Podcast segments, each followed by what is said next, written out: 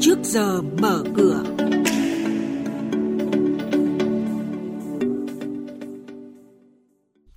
Thưa quý vị thính giả, trong chuyên mục này sáng nay sẽ có những thông tin đáng chú ý đó là Ngân hàng tăng vốn chờ mở room tín dụng.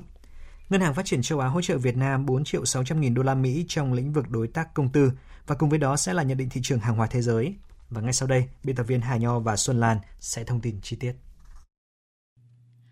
Ngân hàng Nhà nước đã giao chỉ tiêu hạn mức tín dụng lần đầu cho các ngân hàng, nhưng chỉ trong 5 tháng đầu năm nay, nhiều ngân hàng đã sử dụng hết hạn mức tín dụng này. Vì vậy, việc các ngân hàng cấp tập triển khai kế hoạch tăng vốn điều lệ được nhìn nhận nhằm đáp ứng điều kiện xét duyệt nới room tín dụng đang diễn ra mạnh. Trong đó, VPBank vừa gây chú ý trên thị trường với việc phát hành cổ phiếu tăng vốn điều lệ từ nguồn vốn chủ sở hữu theo tỷ lệ 80% trong năm nay. Ngày đăng ký cuối cùng để lấy ý kiến cổ đông là ngày 13 tháng 7 tới. Ngân hàng Phát triển châu Á ADB đã phê duyệt khoản hỗ trợ kỹ thuật trị giá 4,6 triệu đô la Mỹ để giúp chính phủ Việt Nam tăng cường các quan hệ đối tác công tư PPP, phát triển khu vực tư nhân và cải cách doanh nghiệp nhà nước.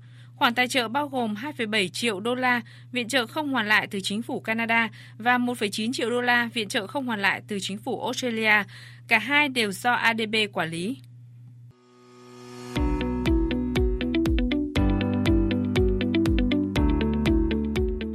Quý thính giả đang nghe chuyên mục Trước giờ mở cửa phát sóng trên kênh Thời sự VV1 từ thứ 2 đến thứ 6 hàng tuần trong theo dòng Thời sự sáng. Diễn biến thị trường chứng khoán, biến động giá hàng hóa được giao dịch liên thông với thế giới trên Sở giao dịch hàng hóa Việt Nam. Nhận định phân tích sâu của các chuyên gia tài chính, cơ hội đầu tư được cập nhật nhanh trong Trước giờ mở cửa.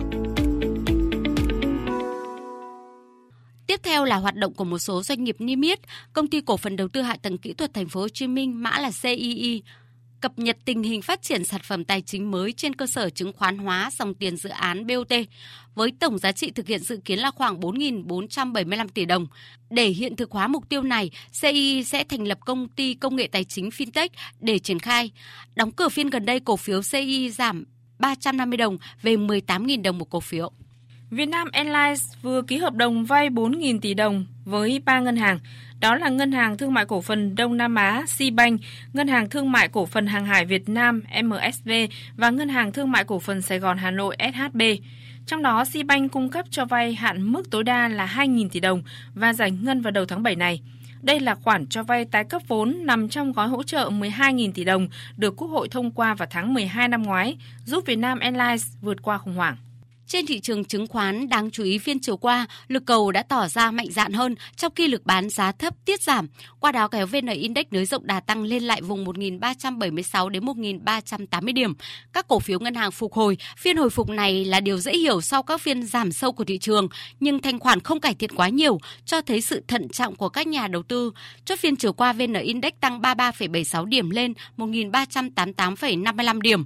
HNX Index tăng 1,32 điểm lên 319 9,83 điểm và đây cũng là các mức khởi động thị trường trong phiên giao dịch sáng nay.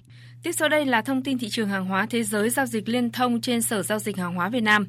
Trở lại sau kỳ nghỉ lễ, thị trường nông sản lại một lần nữa chứng kiến cú lao dốc mạnh khi áp lực bán tháo lan rộng. Tất cả các mặt hàng đều duy trì giảm mạnh trong phiên. Đáng chú ý nhất là diễn biến của giá ngô khi giảm xuống mức kịch sàn.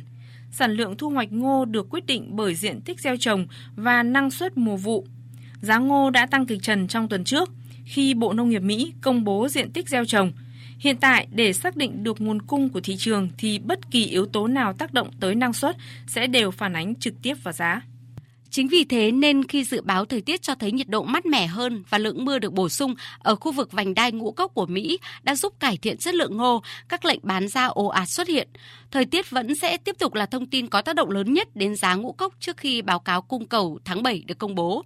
Chất lượng ngô trong tuần vừa qua vẫn duy trì ở mức 67% tốt và xuất sắc, kết thúc chuỗi nhiều tuần giảm liên tục cho thấy tác động của hạn hán đang giảm dần. Với lượng mưa được dự báo thì mùa vụ còn có thể được cải thiện trong tuần tới.